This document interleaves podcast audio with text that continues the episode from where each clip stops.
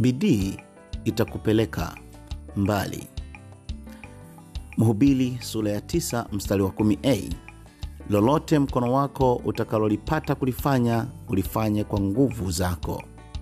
Katika kipindi kigumu cha uchumi unachoweza kuwa unapitia nataka nikutie moyo na kukwambia kuwa yote yanawezekana kwake yeye aaminie lakini una wajibu wa kufanya ukishafanya yafuatayo sasa una haki ya kusema umemwachia mungu. Biblia inatuambia kila unalolifanya lifanye kwa nguvu zako zote. Yaani usiache gepo hata kidogo. Kama ni kazini be the best. Uwe bora. Kama ni mfanyabiashara be innovative. Usifanye mambo kama yalivyokuwa yanafanywa mwaka jana. Kila siku waza kufanya kwa namna mpya. Ruhusu akili yako kufikiri. Allow unthinkable ideas to be born in you. Nguvu zako zote sio za mikono tu. Ufahamu wako lazima kuzaa vitu vipya. Yaani kama umeajiriwa wenzako washangae unatoa wapi hayo mawazo ya kuboresha kazi unayofanya? Mafanikio yanahitaji watu wabunifu watu mahiri katika kuzaa na kufanya mambo katika utofauti.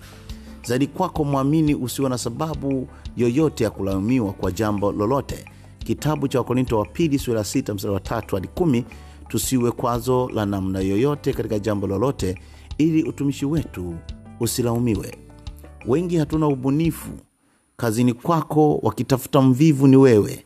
Anayetakiwa kupunguzwa kazi ni wewe. Hii hapana. Utumishi wako utalaumiwa na utadaiwa. Utalamikaje kuwa hufanikiwi wakati ukipewa nafasi unaharibu maarifa huna hujisomei kuongeza ufahamu unafanya yale tu ulioambiwa hujiongezi. Biblia inasema atakaye mtafuta mungu kwa bidii huyo ndiye atakayemwona. We spend much time trying to survive lakini hatutumii muda mwingi kuuliza mungu wito wetu ni upi. Usipoishi wito wako unaishi nje ya ubinadamu wako na mungu atakosa legitimacy haki ya kutembea na wewe katika yale unayohitaji katika maisha yako. Musa aligundua hili akasema usipokwenda na mimi hakika nami siendi. Kitabu cha kutoka sura ya 33 wewe unatumia asilimia 99 kusaka pesa za mambo yako. Mungu anabaki na asilimia moja tu na wakati mwingine hata hiyo asilimia moja ni ya mbinde. Na unamwomba mungu akufanikishe ili iweje utaishi maisha magumu sana. Kumbuka kitabu cha yakobo sura ya 4 mstari wa tatu. Unaomba ili vitumie kwa tamaa zako. Na tamaa zako maana yake ni mahitaji yako ishu zako na kadhalika.